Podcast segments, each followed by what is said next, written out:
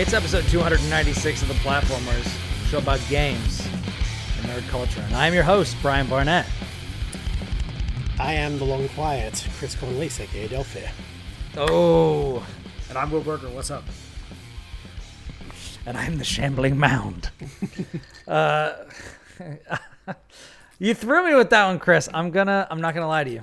I'm not gonna. Well, lie. it's currently my Discord status, which it has been since uh, the time of said game, which, you know, yes. my, my friend who I streamed it for also changed their name to um, the Shifting Mound to suit. So, yeah, there you go. Yeah. Nice. Very nice. Very nice. Very nice. Uh, yeah, we're gonna get into that. We're gonna get into that in a second. So, since the last time we recorded, uh, a couple of things have happened. One, the Game Awards happened, which you know, quote unquote, gaming's biggest night. I guess we'll get we'll we'll determine whether that is accurate or not. Uh, we're also going to talk about a couple of things. We're going to talk about Venba. We're going to talk about um, a little bit of Jedi Survivor. We're going to talk about. Uh, I finished Slay the Princess. Hey, As did I. So, uh, definitely be we're talking gonna- about that one. and we're going to talk about a couple other things. Um, Kris, what else? What else did you have that we have uh, uh, on the menu this evening? Uh, I can touch on initial thoughts of Rogue Trader, and that's about it, really. A lot of it has just been, again, Slay the Princess, that, and yeah, um, lots and lots and lots of Heroes of the Storm. I've spent a, a lot, actually, a disproportionate amount of my time this week was spent on D and D and building a dungeon crawl, scrapping a dungeon crawl, rebuilding a dungeon crawl, etc. So Nice, DM duties and all that. But uh, yeah, nice.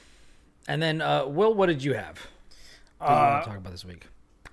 I attended a Monster Hunter Now event a couple weeks ago, so I'm going to talk about that. I'm going to talk about uh, my my little thing that I did while I was at TGA's. Um, I'm going to talk Nice. about.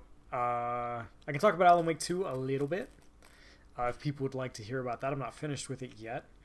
And I can talk about. Um, I think that might be it, actually. Yeah, I played a little bit of Alan Wake 1 as well, but I'm still very, very early. I'm just like on the ferry outside of like what Bright Falls or whatever it's called. Bright forget what it's called. Falls.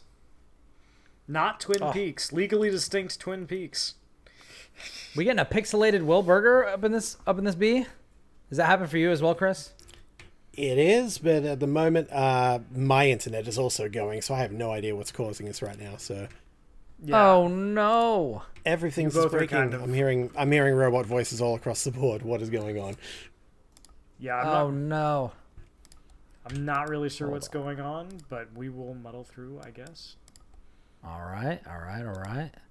Hold steady. Hold. Hold. I'm shutting down a bunch of programs that are running in the background to try to make things As am better. That seems to be working.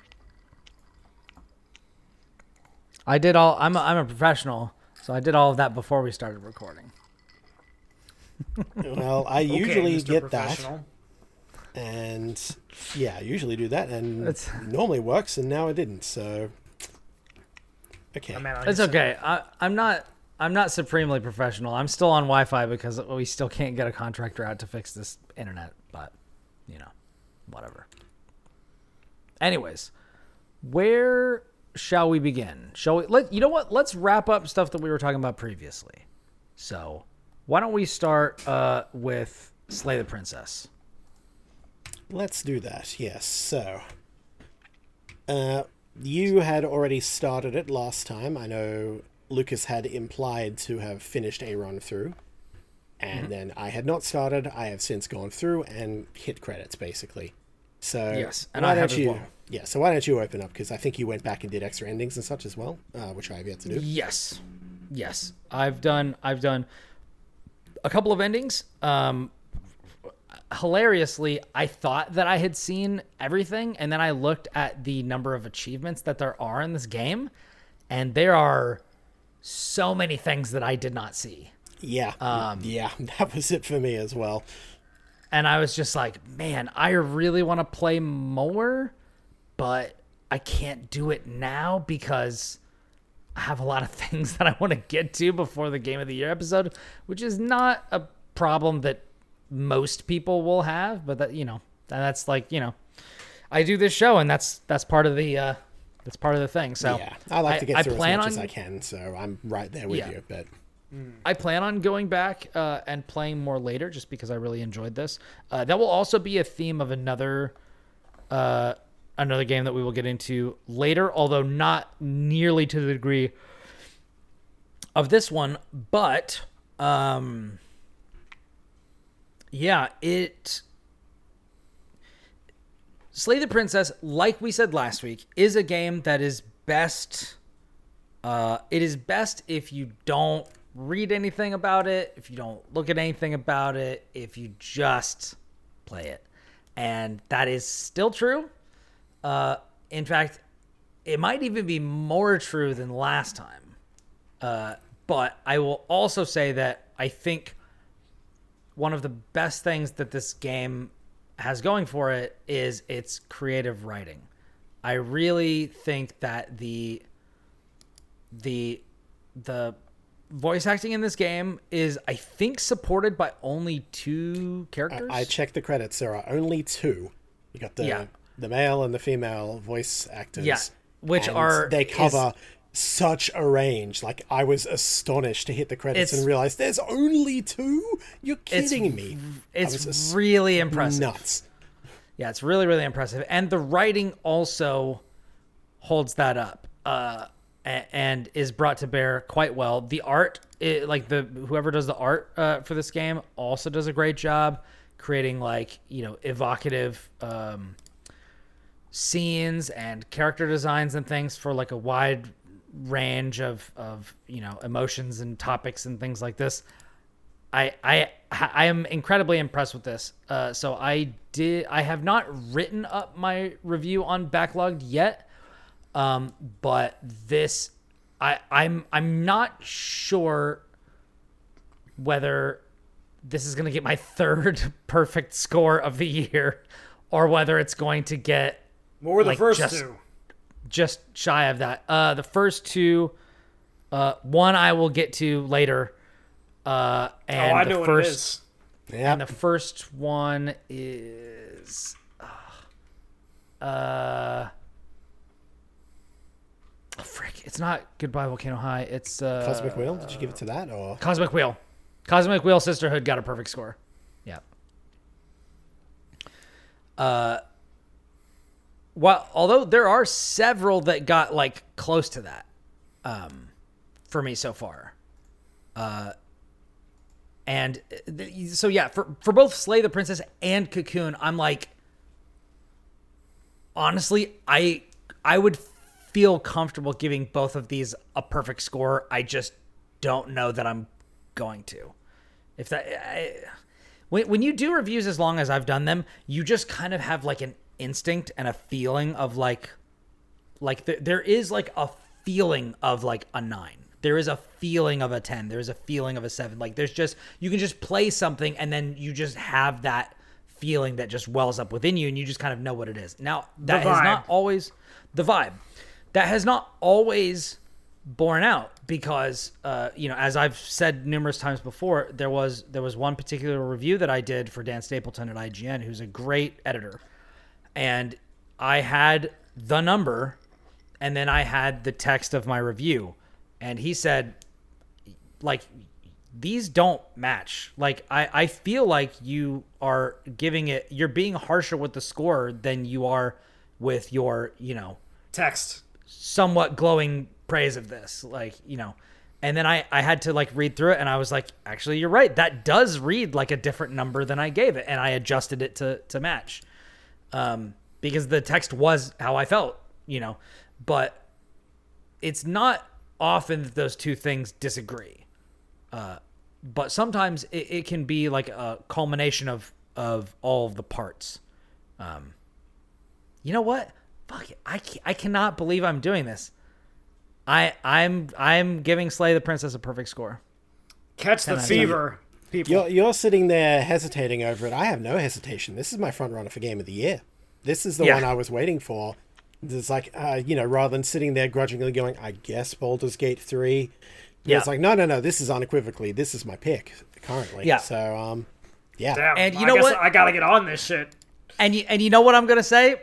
I'm just gonna go ahead and give a perfect score to Cocoon as well because I, I, I my my main frustration with that with that game was that I got stuck a couple of times, and like Skill issue. if I would have sat with it, maybe that would have been fine. You know what I mean? Quite possibly. But yeah, the, a lot of it is just, you know, ref, time and reflection does help with this kind of stuff. Like, the, in both cases, it's like, you know, there's games where I thought, wow, that was really good. And then, you know, come back three months later and realize I haven't thought about the damn thing ever since. It's like, well, can I really call it that great then? Or, you know. And that- this is, yeah. Uh, sorry, I, I didn't mean to cut you off. No, go ahead. It's, it's fine. Um, that's basically it. Yeah, go for it. and that is is one of the things and i want this to carry forward into our game of the year discussion because you know in the coming weeks like we are prepping we are in the final stages of preparing for our game of the year episode which is going to be going live in january um and the the the focal point that i want a lot of times game of the year discussions can kind of be like taking the temperature of the year and just being like what's the most hype or things like that. I kind of want to leave in a bit of a different direction. Uh, we've always kind of done things a little bit differently uh here at the platformers. And I, and I guess i can't really say we because this will be your guys' first game of the year episode as hosts on the show you know, that's uh, that's a failing of the platformers, to be honest. I'm a delight. well you know For what it's worth, go. it's a similar style to what I would normally do anyway. So, you know, yeah, my, yeah, my it's very similar to, to past up. podcasts I've been on. So yeah I'm comfy. But one one thing one thing that I've always stro- strove to do uh, previous is Striven, strove, which is striven, strove, Guilty geared, yep, yep. strived. strived. We've always strived. We have always strived. Did you exod? That's the question. Bro, I've, I've been at this game, I- for dude, a I'm- I'm long-ass revving- fucking time. I'm I'm revving up. I'm revving up. Uh, anyways, but for My reloads sharp. Yeah, and that's before you even add R to the mix. Uh, but a, a few years ago, I introduced the heart pick, and then we had two categories. We had the critics pick and the heart pick. The critics pick being the most perfect game, the game with the fewest flaws, and the heart pick typically being something that really speaks to us personally. Um, but even though it is flawed, it has higher highs or more resonant themes, or it even just is really trying something, even if it whiffs on occasion. And what I want to go into this Game of the Year episode uh, looking at is what games do we think we will look back on and will stand the test of time to the highest degree. I'm not in particular interested in like what's the flavor of the year. I'm more interested in like what is going to what are the games that we think are special enough that like these will remain special in the future Yeah. you know what things will you be able to revisit at any point in the future and will remain powerful experiences. And i i really want to give top priority to those sorts of games. And frankly i don't care what your budget is. I don't care how many people made it. I just want to see that resonant stuff. Resonant evil. Anyways. But yeah so that's that's and that's to be a theme. And slay the princess i i do think is one of those types of games Very And much so, i think I that, think. i think that uh, if you have not played it uh fix that Yeah, highly recommended to just about anyone. And the more savvy you are, the more familiar you are with writing end games in writing in games as well, will actually probably help because it's like it preempts questions you may have given the scenario. It's like, well, what would I do in this scenario? And it's like, here's a question where you can ask that, and kind of plays with that. So it's like, yeah, it accounts for savviness. It doesn't assume, you know, no knowledge or no meta awareness or anything like that, and plays with it really well. So that was a very pleasant surprise for me, frankly. So yeah, highly, highly recommended. Had a blast. yeah like like with lucas i definitely played it in like two sessions um and i yeah it's it's real good like just Yeah. just buy it don't like literally don't even look don't don't even look at like the art of the game like just literally just buy it and boot it up yeah, as blind as you can be going into it, uh, it will serve better for sure. Yeah. But anyways, that's that's really all I have to say about it. Uh, it is gonna be awesome, uh, and yeah, I I don't really have anything else to say about it because I don't I, I just want you guys to all experience it. So Yeah, agreed, definitely. all right, with the, now the the full throated endorsement of Slay the Princess out of the way, the obligatory. Uh, what should we talk about next? Should we should we get into the game awards? Should we get into you know what, Will? It's been a minute since you've been on the show. Why don't we why don't we go where you want to go next? We can talk about the Game Awards. Leave I was there. I was in the flesh. Yeah. I was there. I was there when Geoff Keighley unzipped Hideo Kojima's fly and just Just went to unspeakable things. You guys didn't see it because it wasn't on the stream, but let me tell you. Let me tell you. The sounds, the slurping, the smackering that will Oh, haunt your just- nightmares for mm. all time. Whew. There are I things have- a man should not have to see in public. Can I, can I have just a smackerel? just, just, just a small amount of yeah, you know, little, little bit of tongue, little bit of tongue. Um. Anyway, As a trait. yeah. Yeah. Game Awards was good. Except, I don't know. It was a fun experience. I will say that. I don't know how good I thought the show was. Uh, I think, you know, I'm sure my compunctions with it are better said by a thousand people on Twitter about, hey man, you should let the devs talk. Hey man, Yeah. like, it'd be cool if everything wasn't a fucking commercial. Hey man, why does Hideo Kojima get to come up on stage, reveal 30 seconds of people looking at a camera, and then you suck his dick for 10 minutes? Like, why is that?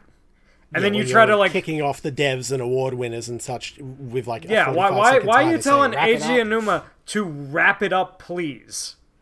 Like, Also, also the dev who was up there trying to dedicate this award to team members that had died. yeah, like it, it was a bad look. Um, Yeah, that was um that was Larian, in fact, I believe. So Yeah. So I will say, so so first of all, you're like, well, why were you at the Game Awards? Well, I can talk about it now. Um, I can't tell you much. I can say that there was a Tekken 8 preview event in LA a couple days beforehand, and your boy was there. Uh, and you can read my full thoughts on IGN tomorrow, December 12th. And uh, yeah, I had a lot of fun going and meeting a lot of people that I had not previously met, but like knew like through Discord or on Twitter. Uh, you know, shout outs, you know who you are, Kai, Jesse Vitale, a bunch of people, right? Uh, Moises Taveras over at um, over at Paste, a bunch of people. Garrett Martin also over at Paste.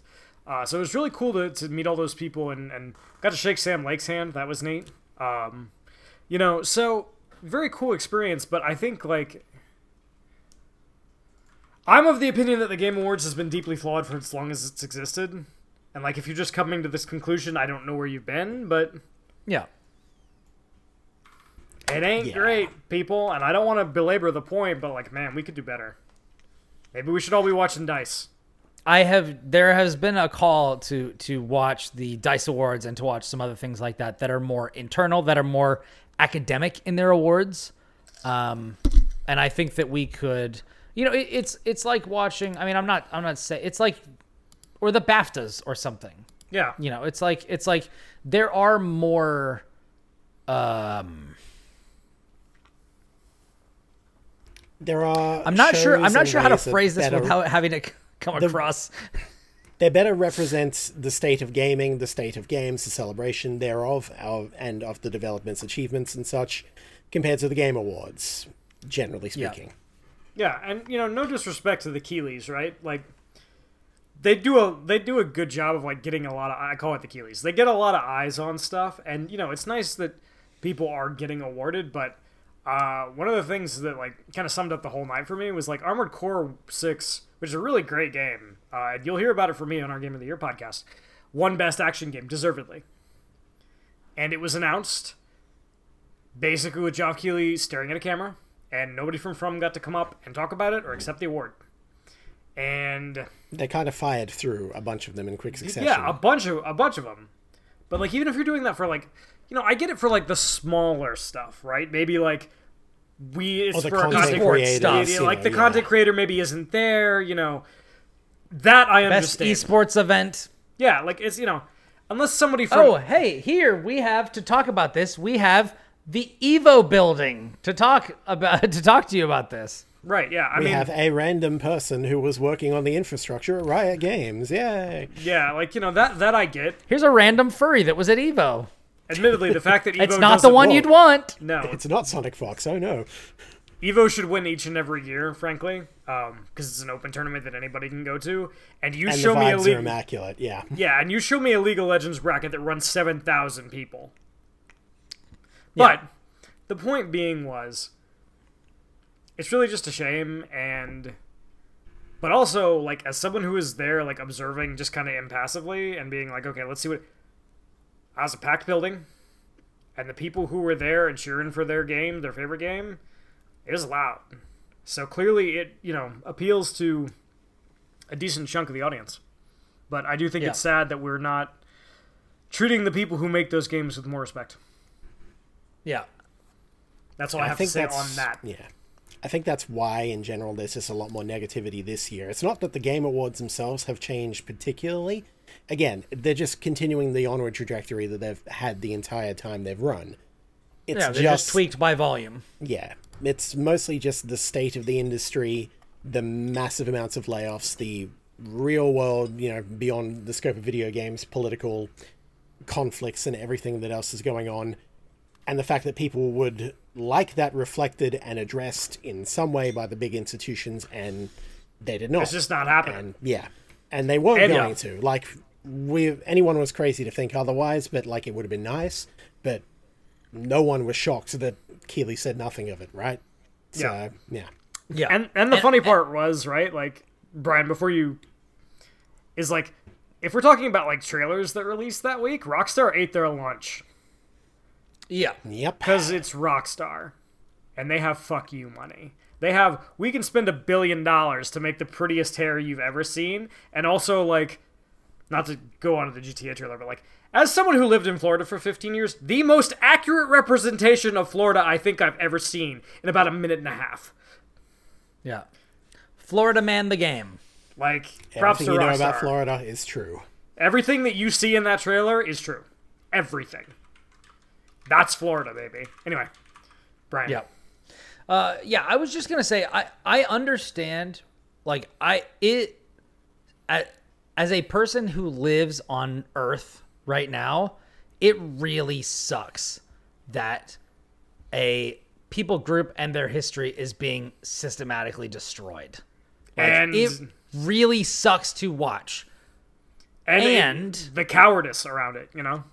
Oh, yeah. And I understand if people don't want that to be on the Game Awards because it's it is impacting a lot of people who were there, but it's not directly relevant to the Game Awards. Now, you know what is directly relevant to the Game Awards is the every fucking week layoffs of game developers and stuff like that. So like I find it more understandable that people didn't even though the future class signed a open letter about it and wanted it addressed. Like you should talk about the fact that they all want it addressed and stuff, but also like I, I didn't see a single mention of like the dire state of the games industry, you know, on this night. And you know, if if, if people want this to be a place for positivity and stuff, where like we can escape from thinking about that shit for like five minutes or four and a half hours or however long the show is,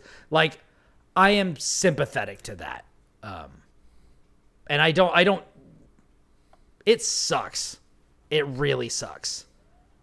Yeah, the number is And- in something like 65 to 7, no, 6,500 to 7,000 this year in software development, in games and Yeah. such. And, yeah, there's been more since that time, so Yeah.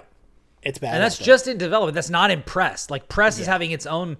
Like, We're having our own struggles going on with, you know, AI is cutting into that pretty bad, as you would expect. So- and you know just particular groups of people that continue to be generally shitty towards all of our friends and the greater industry who Corporations shall go in general. unnamed.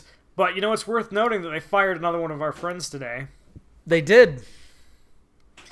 And as someone ah, who's been fired, minute. You know, I'd like to say A, that sucks, and B, it's the best thing that ever happened in my career. Thank you. I write for IGN now. Appreciate it. But, anyways, so that sucks. But all of that said, let's talk about some takeaways from the stuff that was revealed. Because I will say, I will say, I infer, I did not see the Guilty Gear leaks. I went out of my way to not look at them. And I did kind of infer from the way that some people I know who are known specific character enthusiasts, I kind of inferred what was coming, but I was still very pleased to see Elphelt return to uh, to Guilty Gear. I wasn't, but I'm glad that. listen, anybody who played Xrd is not happy to have that character back unless you played her in Xrd. But she's so toned down.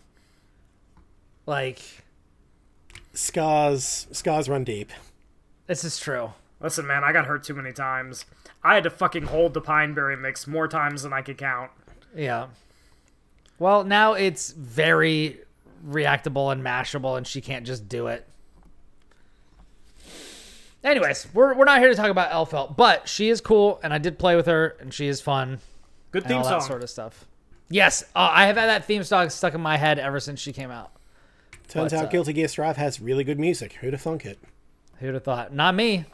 But I will also say I was very, very excited that the first two announcements during the opening of the show were Pony Island 2 and Rise of the Golden Idol. I'm amped because Spider of Lanka is also one of the best games that I played this year, which is the DLC for The Curse of the Golden Idol, which is the first game from that developer. So uh, that's I've heard nothing awesome. but glowing things. I have not got around to it yet, but I have played the first Pony Island and loved it. So yeah. half the reason I had my eye on Inscryption is, you know, the pedigree of that dev, and like, yep, this is good. I yeah. Yeah. I'm amped. Still I'm need to play the Hex though. That was the one in between it and Inscryption, but uh, yeah. Oh, I did, I did not know about that. I'll need to do that. That's Daniel Mullins. Uh, yes, he really really great. Yeah, yeah. The Hex came out a couple of years before, like right in between, as you would expect. But uh, I heard very Yeah. good things, but I just didn't get around to it myself. So Yeah. And then uh, you know, I know I- I don't I don't know Will if we talked about this on this show or we talked about it elsewhere. The the kind of bizarre uh dare I say it Ludo narrative dissonance of adding a roguelite mode into The Last of Us. These But- are not serious people, Brian. But I mean, I will say I I really do enjoy the gameplay in The Last of Us Part Two. I think it is vastly improved over the first game, and so I, I understand from a mechanical point of, of view, but like also like wait a spit on When the- your messaging so hard, as if Yeah, I it wasn't like- already conflicting in the first place.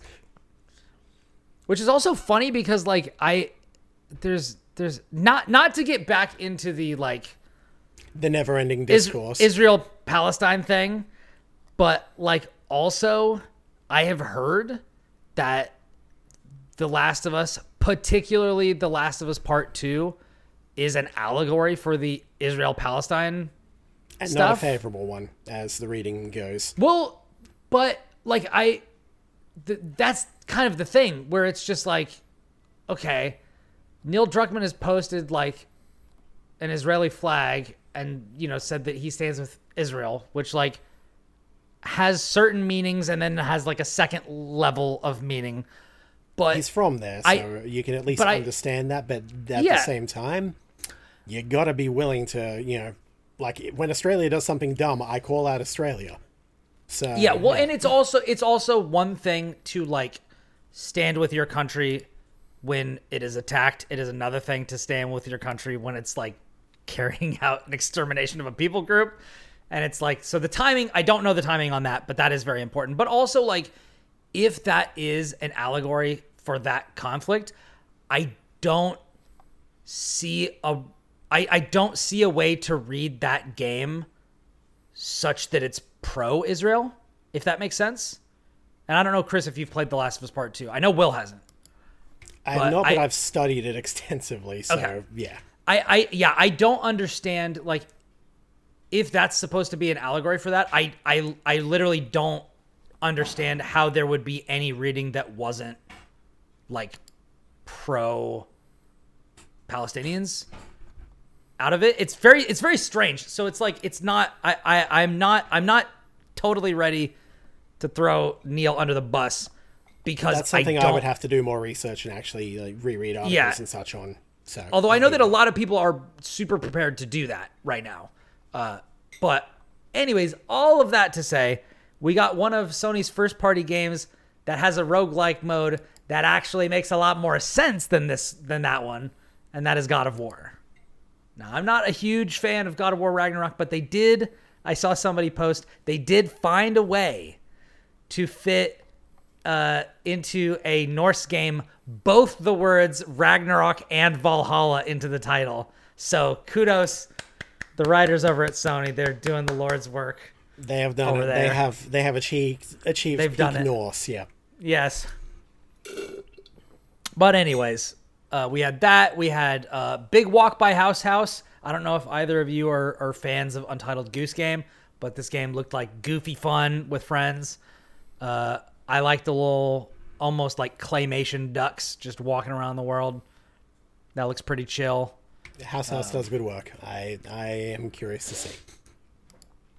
Uh, we also had uh, we also had Nakamura come back, um, showing her new studio Unseen and the Kemuri game, uh, which looked pretty cool to me. Um, I liked that. We also got uh, the next game from uh, Ori's Moon Studios, which is No Rest for the Wicked, which I thought was really beautiful and looked cool. Yeah, Yeah. definitely leaning into the moon style there for sure. Although yeah, apparently much darker in tone and looks it. So Yeah, I thought that was great, and that's a top-down action game, if I recall correctly, which is like I'm I'm big into. So hopefully that so. feels good to play. Um, and then I only had three more that I took a note of that I thought were were cool that I'm excited about. We had uh, Tales of Kenzera Zau, which is the the one that the guy was saying he was dedicating to his to his uh, father who had passed, um, which I thought looked pretty cool. Another action game. Then we had the next thing from uh, uh, Arkane Studios. This time, Arkane Lyon is gonna take their stab at the vampire formula and make a Blade game. Yeah. oh, looks that's pretty Oh, cool. that's them. Oh, ooh, now I'm more interested. Yeah,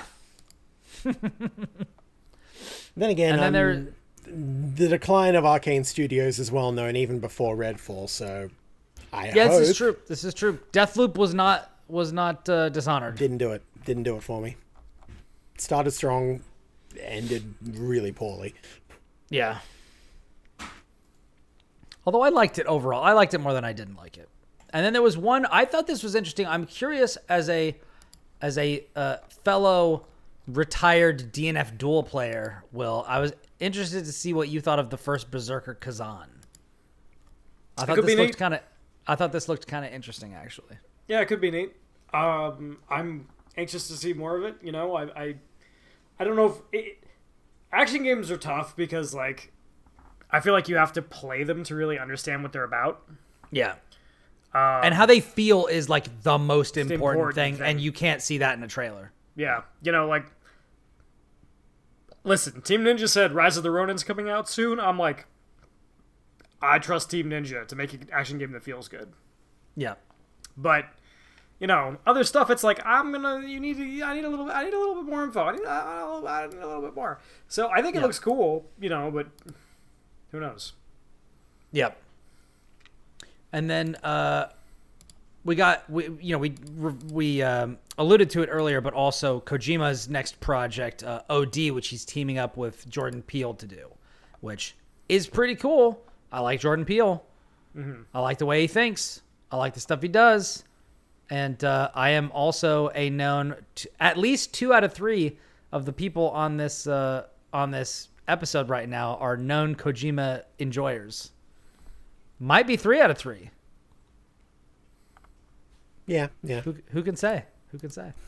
So there we go, three out of three. So I, I'm generally here for whatever Kojima's cooking, and this looks like it may draw inspiration from PT.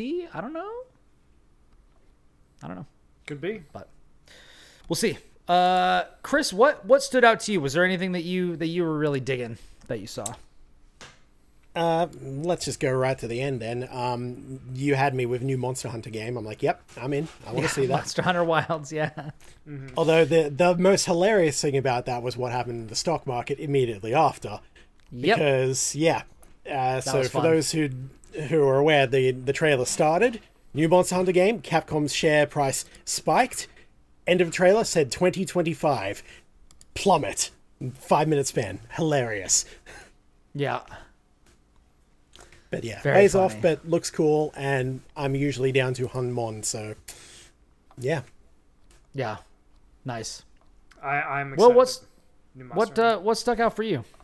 Uh, you know, as weird as it says, so I mentioned Rise of the Ronin earlier. I think this game's going to be sick. I completely trust Team Ninja to make an action game that feels good. Uh, I thought Blade looked cool. I'm excited for more Kojima stuff, even though we know next to nothing about it, other than like, Yeah. wow, those are really pretty virtual people looking at a camera.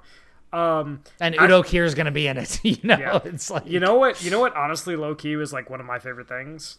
what? When Sega was like, "We're making a new Jet Set Radio. We're Yep. making Yes. Shinobi. We're making a new Golden Axe. Str- we're making Streets, Streets of Rage, of Rage. and we're making Crazy Taxi." Like hell yes, Yeah. brother. Tap That into that great. stuff. You have it. You may as well use it. will use it. Yeah. As someone who like the, you guys may not be able to see this, but if you look, there's a Dreamcast right there. That was Yeah. my Right favorite there. console. More Yeah. of that shit. Incredibly underrated and ahead of its time for sure. Yeah, you know. Also, uh, the other thing that really kind of I was surprised. Um, I thought that Skull and Bones looked interesting. I did not expect. Uh, and uh, Hellblade, new Hellblade looks cool.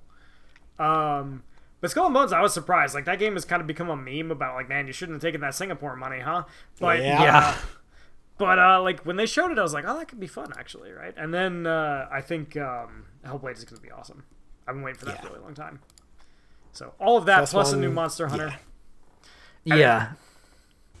It is, you know, there was some there was some interesting announcements. It was funny because a lot of people, you know, pre pre show were like, "What do you think the last thing of the show was going to be?"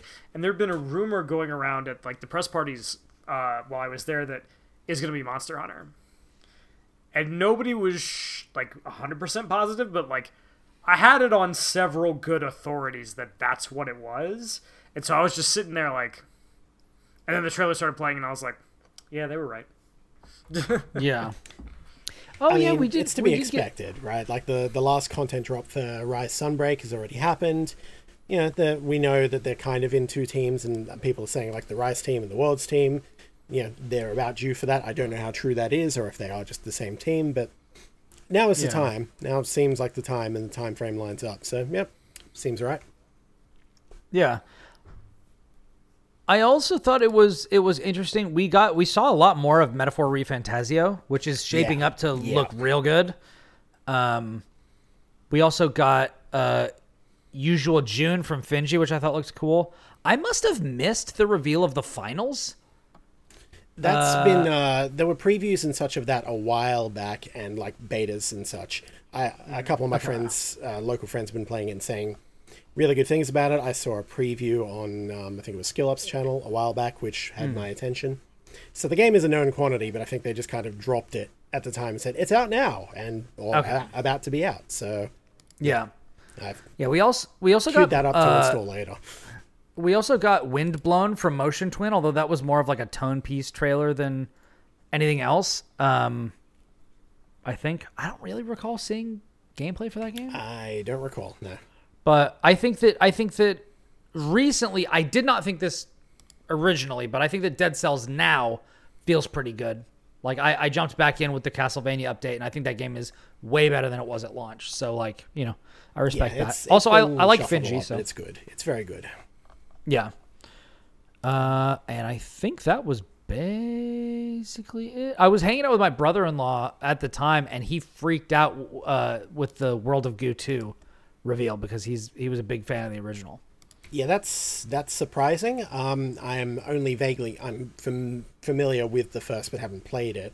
but Yeah. uh, it's kind of surprising that it's like well over a decade, I think, and suddenly they're dropping this. So yeah, Yeah. neat, awesome. Hope it's good. Hope it's everything people want. Yeah, and then uh, the Dragon Ball Budokai game got its name, which is Dragon Ball Sparking Zero, and then that's pretty much it. I think they had like a couple of other games, but nothing that really kind of jumped. there was out a at me. lot. There's there's a lot. Yeah, but that was what spoke to me. So, and uh, you know, it, it is nice to hear that people there at the event were having a good time. That's always nice. I know that being there live, like for announcements and stuff, or for tournaments and things, is always like just generally more enjoyable than watching it online.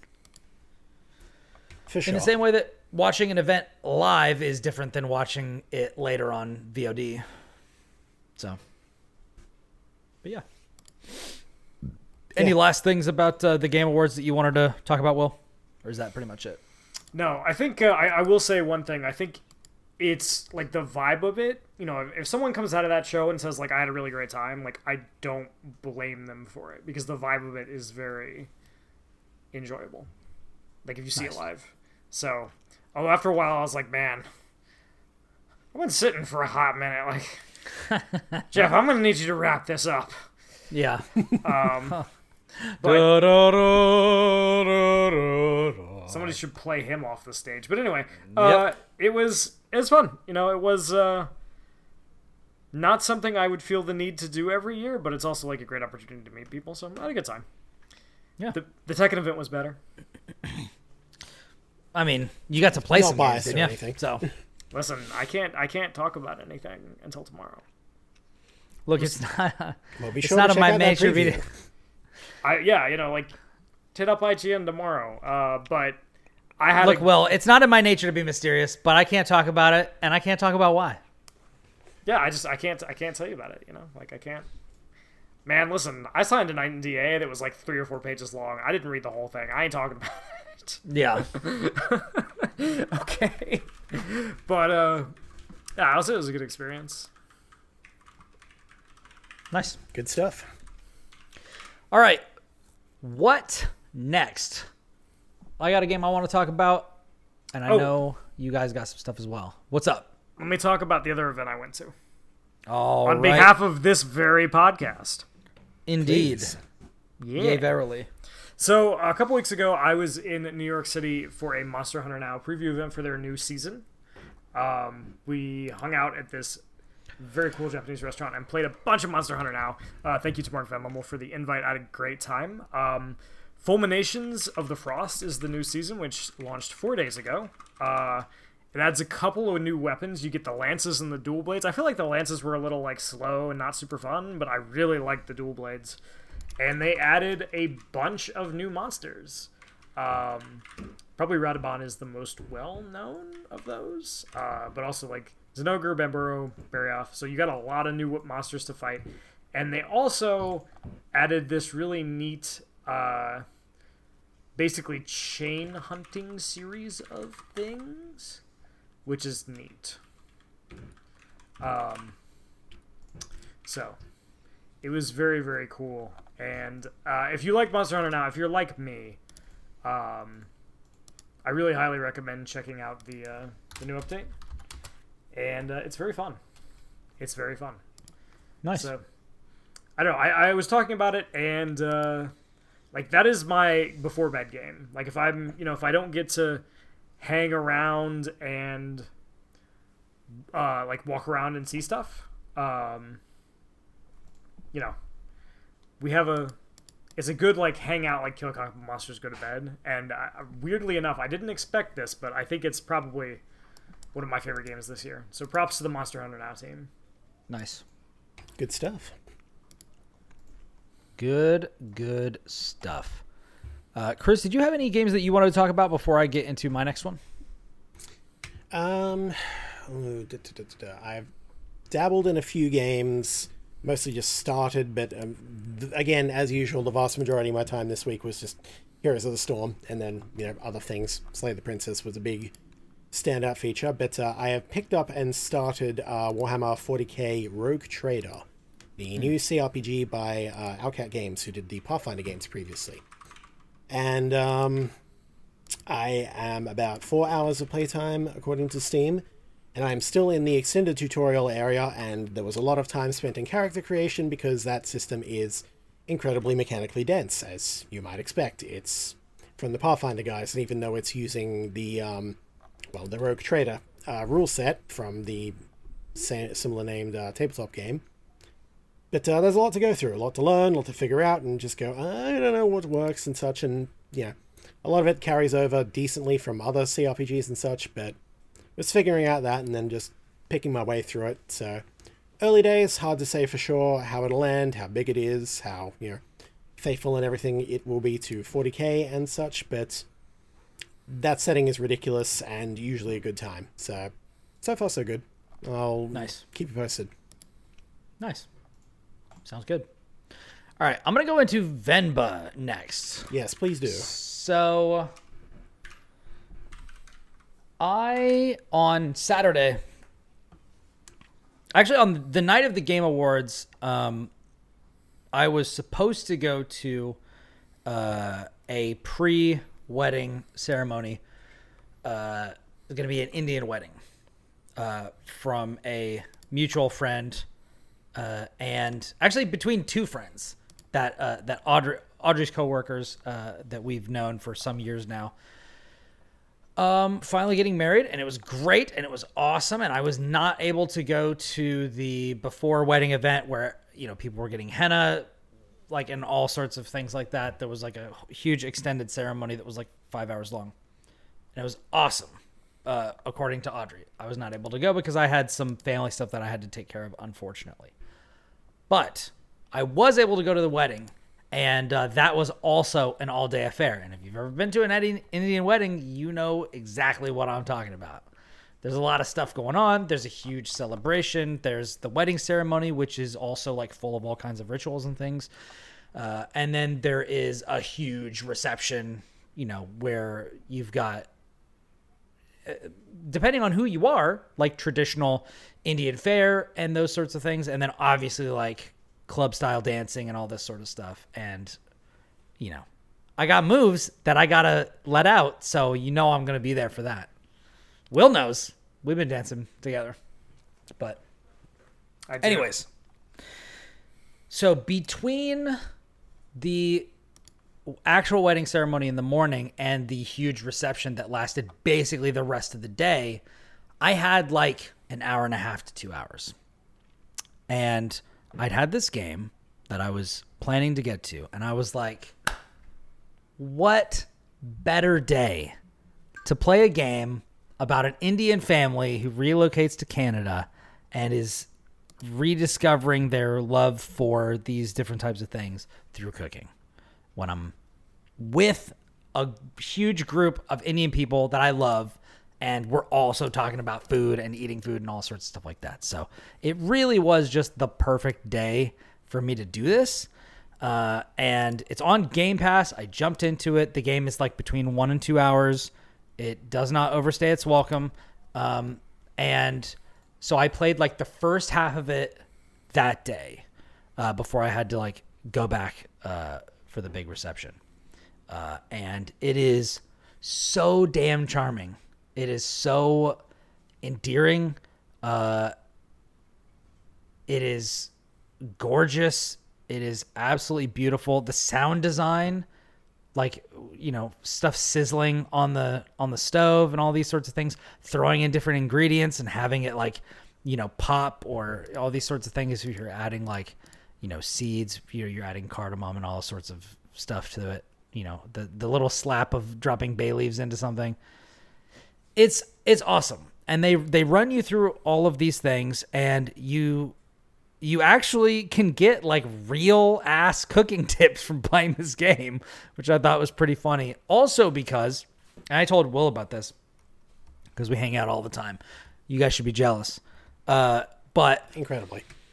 They, they really should be, to be honest. Keep going, Brian. but but uh, I I'm I am picking up the cooking responsibilities in my house uh, starting in like two days. So I know how to cook a small uh, number of things, but I'm also like gonna really branch out and expand and learn. This is a skill that like I I have a little bit, but I haven't developed it. I haven't explored the space and stuff like that. So playing this game from that perspective as somebody who's like really excited to like find out can I make like roti prata or Szechuan chicken like I used to have when I was growing up? Like, can I make curry and like small like little loaves of bread like I had growing up? Like, can I can I recreate some of my favorite dishes that I've had as I lived all, all across the world? And like having you know, I haven't had all of the dishes that they made in Venba, but living in Southeast Asia, you do have a lot of access to Indian food. And like, I definitely know the smell of this as somebody who, like, I've had Indian friends growing up my whole life and like going over to their house and having their parents cook and having that, like, just that smell hanging in the air. Like, it was very nostalgic for me uh, to play this game. And it's also uh, about uh, a mother and father and their relationship with their young son uh, which is uh, you know I don't have a young son, but I do have a young child, and having that that relationship be very central to how my wife and I talk to each other and the way that we do things in the kitchen and our child's relationship with food and how that um, compares and often contrasts with what I want or what my wife wants. Like there's a lot going on with this game. Um, it has uh, some powerful things to say, and it says them all incredibly deftly. Because as I said, it's between one and two hours. It does not have a lot of time. Yeah, you, to, it's like a movie runtime yeah, kind of thing. It's it's really uh really fantastic and uh probably not surprising from how I've been talking about it. This is the other game that gets a perfect score from me.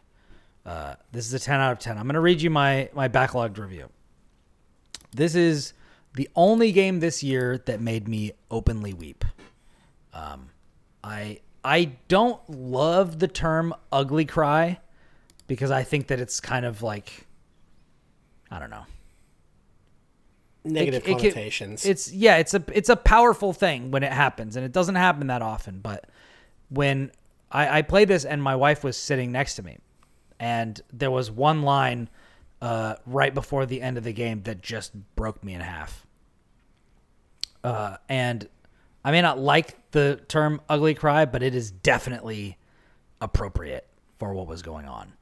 Uh, and my wife just held me for a while, and then I talked about why uh, I felt that way. It just it it it invoked something that my grandfather did with me and something that my father did with me and something that I do with my daughter. And in this moment it was it was reminding me of the humanity that exists in these small moments that sometimes we don't think about until it's too late.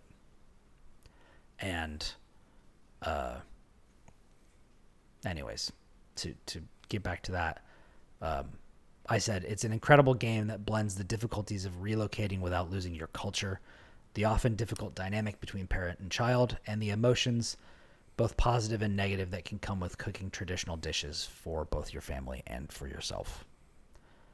Uh, it is a truly special game, and uh, it will, if you're noticing a theme, it will definitely be returning uh, for a special appearance on the Game of the Year episode. Hell yeah! And I and I am I am more confused than ever at what game is actually going to get my Game of the Year award because there are so many and uh, and you know we talk a lot about wanting games that are made to a point and for a reason and uh, being glad for the you know, representation that these games get. And I was happy to see that Venba was nominated for Games for Impact. Um, I was sad it didn't win, but you know, there's more than one way to cook not, a chicken. Uh, I believe it was Chia to Chia. Yeah, I have not played. I have not played that one. Yeah, I haven't so played I can't that, so I can't really speak to it. But you know, yeah. I understand. Yeah, But anyways, it's on Game Pass. It's very short. It's incredibly beautiful. I highly I I I can't I can't recommend it any more highly than I already have. Catch the fever. And somebody actually catches a fever in this game, so there you go. There you go. It just writes itself, everybody. It does. It really does. Well, good stuff.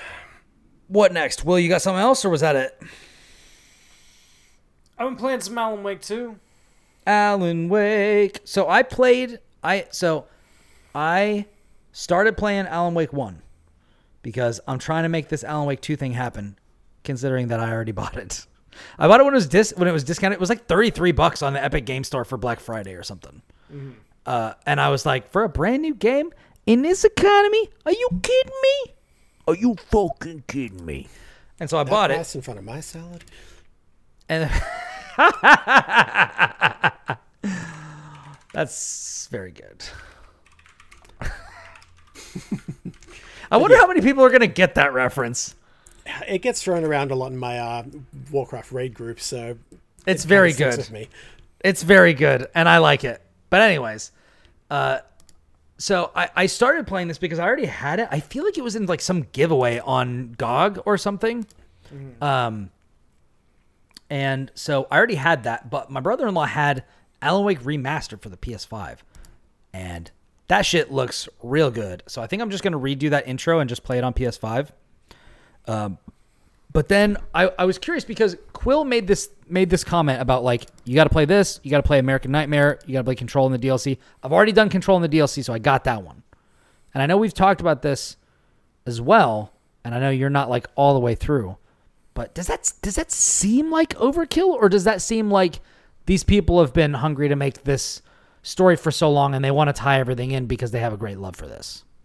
Uh, I mean, I think definitely Remedy's been wanting to make this for a very long time. Like they've they've gone through several versions of this game before this is the one that finally released.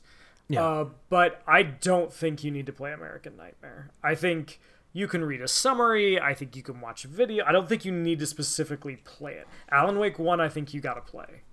American Nightmare is like this is kind of important, but you don't Yeah. need it. Um, it's the same way that like playing Control will help you. You don't necessarily need to know everything about Control to understand what's going on in Alan Wake 2. Yeah. I've seen little Uh, nods to it just from footage I've seen of Alan Wake 2 without having played it myself, but just recognizing, oh, I know that guy. You know, Yeah, So- like there's There was a cer- guy on stage at, at the Game Awards where I was like, "Wait, what the? I know you." Yeah, so I mean, I think you know. And I have no idea how they're connected with this, but we're gonna Yeah. find out. So I think you know I don't think you necessarily need to do it. What I think Alan 2 is doing that's really cool is I think it's like it is an extremely like postmodern meta narrative game, um, in like a way, a really impressive way that is also like very okay with embracing being a video game and a lot of like stories that take themselves very seriously in this medium are like kind of ashamed of the fact that they're a video game and uh you know they I, love it. I- they embrace it. they love it. I actually talked to Sam Lake about this very briefly, and I was like, you know, I think that's pretty rare.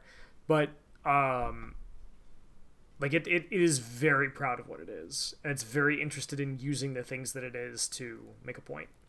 Uh, and it's kitschy, and it's weird, and it's pulpy, and it's extremely smart. And it it kind of defies categorization. Like this is a a game that only Remedy could make after this much time. You know, with like this much love for the property, and I think it's really special. Awesome. Yeah, I, I I can't wait. I've got a preview draft that I'm that I'm sending in tomorrow, and then I basically have to decide whether I'm going to be doing Alan Wake stuff or trying to get to the end of Baldur's Gate 3 because I've pretty much done everything I want to do, and I I kind of want to hit the Alan Wake thing hard. So, and I know that I have like basically like 30 hours of stuff to get through because I've got like eight hours ish. I'm just gonna like I'm I'm mainlining all of these games that I'm gonna be playing. Like I'm just I'm not gonna do any extra like side content. I'm just gonna like get to the end, probably. I don't know how much side I'd stuff there is in like Alan Wake or whatever, but I'd say you know as much as I get that, I at least try to approach them somewhat holistically. So it's like, yeah, if the if a side quest or side path you know does catch my attention, I will see it through and follow through. So, but yeah, I, Yeah. yeah. That's just a complete Yeah. random tangent. Again, I have no idea how relevant that is for Alan Wake 2 or anything like that. But uh, it's definitely relevant for Baldur's Gate 3. I wouldn't sit there and, you know, be methodical about that if you do go back to it, because ye gods. Yeah. But anyways, yeah, I'm I'm glad to hear that it's uh that it's super good. This is an interesting thing where like I know that Alan Wake kind of it seems like there might be a little bit of revisionist history going on with the first Alan Wake where like I feel like it didn't really make waves at the time, but like I'm talking to people now who are like, "What are you talking about? Alan Wake is great." You know. Yeah. And now, granted, I have different friends now than when it first came out. So, you know, I, I think it was a, a few things. Like, as someone who bought that game at release, uh, my collector's edition is still over there somewhere. Um, like, I thought it was special out of the gate, but it also re- released on the same day as Red Dead Redemption One. ugh, that'll Might do kill it. Yeah. That was that was a rough. The release. Horizon problem. Yeah, um, just taken to like the nth degree, but yeah. it is really fun to see like have seen that game go from like very realistically like a cult classic to like very beloved um, because it deserves it. It's a great game. Yeah. I think That's more nice. people go back to it either who did previously, you know, bounce off or just missed it at the time, have gone back and gone, oh yeah, no, this is pretty good. So it's definitely kind of built up in acclaim and um, regard over time, I think, for sure. Yeah. Nice. Well, I'm I'm I'm uh, excited to experience it for myself. Particularly, I'm not, I'm not particularly excited to play the first Alan Wake, but like I'm just doing it because like I need to for context. But I am excited to play the second one. I intend to go through them both at some point as well. So here's hoping. But yeah. Oh man. That's about all I've got. Are we actually going to get Yeah, we've, we've been moving through this pretty briskly, mainly because, you know, we could sit here and gush about Slay the Princess all we want, but, like, I don't want to do that in front of a camera right now, not unless it's like a full spoiler cast and such. Yeah, it- Yeah, it please don't. I haven't played it yet. Yeah. Yeah, It needs to exactly. be a for, for your situation benefit where- more than anything else. It's like, Yeah. yeah. It needs to be a situation where Kris and I just hop on a call, and then only if we decide we're not going to do a spoiler cast for this game, or like pretty just much, a full. yeah. Yeah, I, I I very much want to play it. Um, but I, I feel I like, very like much want you to play it, so. yeah, like this year has been crazy for indie games, but also very difficult to keep up with stuff. Yeah, There's so much. There's just so much. It's it is actually bonkers. I've been like sitting here looking at like the stuff I've been working on this year and the stuff that I played or the stuff that I reviewed or the stuff that like I was doing for platformers, and it's just it is insane. We know we still have to talk about um, El Paso Elsewhere. I Yep. still have to uh, play Checkmate Showdown, which is this really cool fighting game that I've wanted to play for a little bit that I have a key for. Like it's just it's crazy. Like it's impossible to keep up with. There's so much. We're at the point Yeah. where we just have to accept we can't play everything.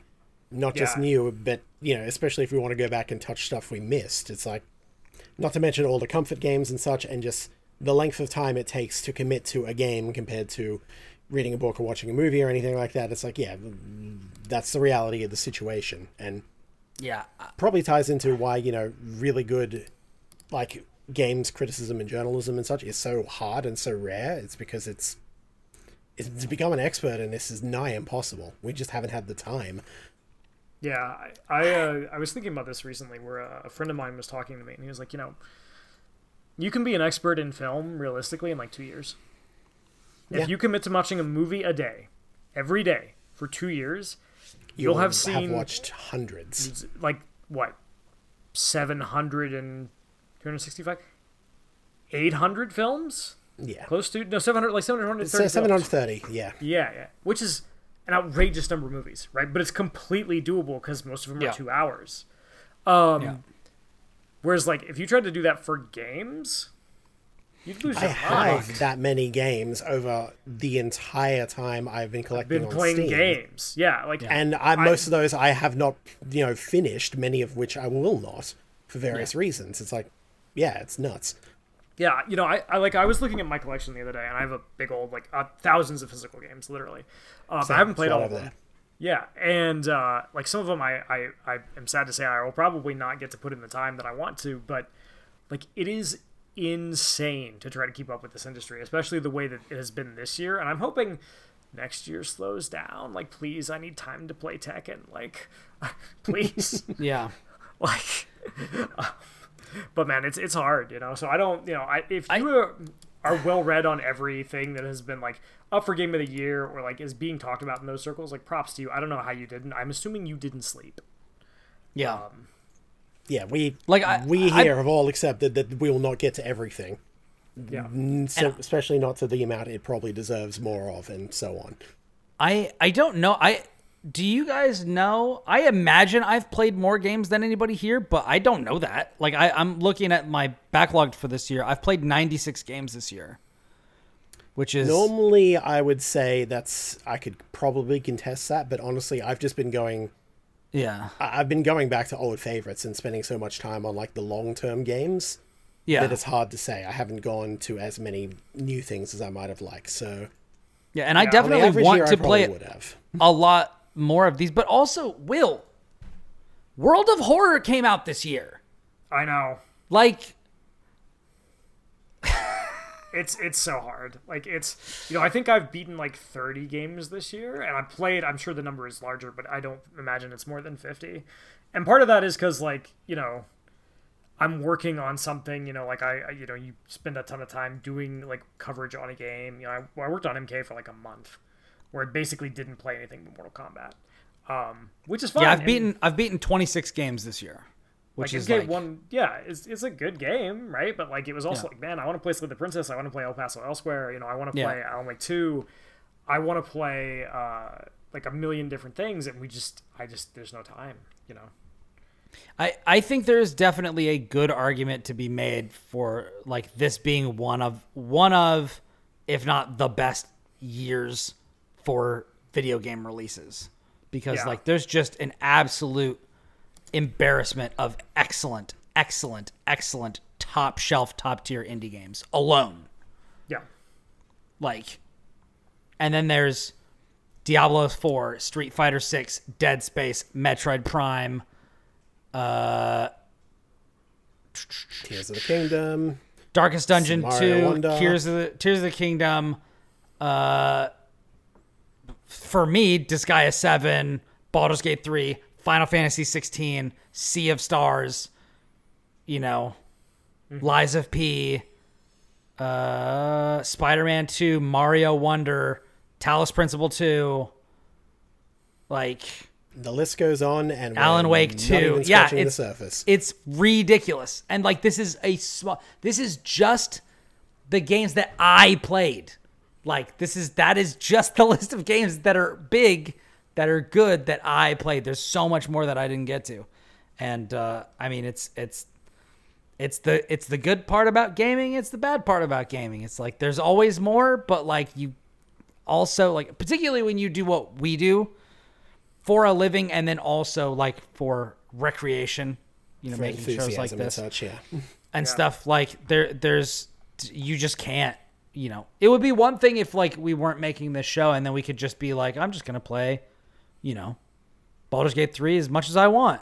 And then i'll move on to whatever else. I'll do like however many playthroughs of slay the princess that i want or you know something else but or or maybe i'll just be playing diablo 4 with my friends all the time mm-hmm. you know or just keep playing fighting games. It's just Maybe I will play another thousand rounds of Heroes in the Storm, or however many I've played. hey maybe you will though Maybe I will. will. Maybe I will. Like Maybe you. I played so that sounds that like a threat. I could, I could sit, I could sit here and talk about this game a lot, even just Yeah. from what I've played since going back. Because yeah, I, I I left five years ago, and I missed it during that time, but I didn't intend to come back. And then just on a whim, a friend of mine um, and I we just jumped back in, and then I've just picked it up as if I never left, and have continued to just be.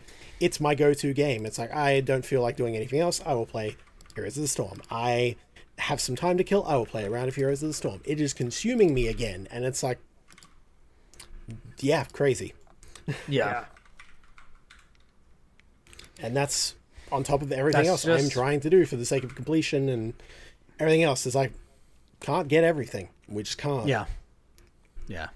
yeah it's it's it's really hard you know like it's just I, I don't know i if i can get like you know three or four more games this year i'll be really happy you know i want to play cocoon still i want to play venba still i want to play um you know I want to The good Alan news Wake about 2. the good news about those two and Is they're Slay the. Princess is they are short. Short. yeah. I great. finished Slay the Princess in a single like extended sitting, but it was a single session on stream with a friend for like over five hours or so. So Yeah, and you can do the same with Cocoon if you're willing to sit there for a few hours.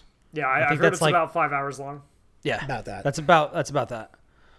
And Venba is like real short. So yeah and i've played like the first hour of cocoon so i you know i can breeze through that pretty easily nice, nice, so cool. Well, n- yeah. Now it's just time for us to for us to plug away and and just keep preparing for Game of the Year.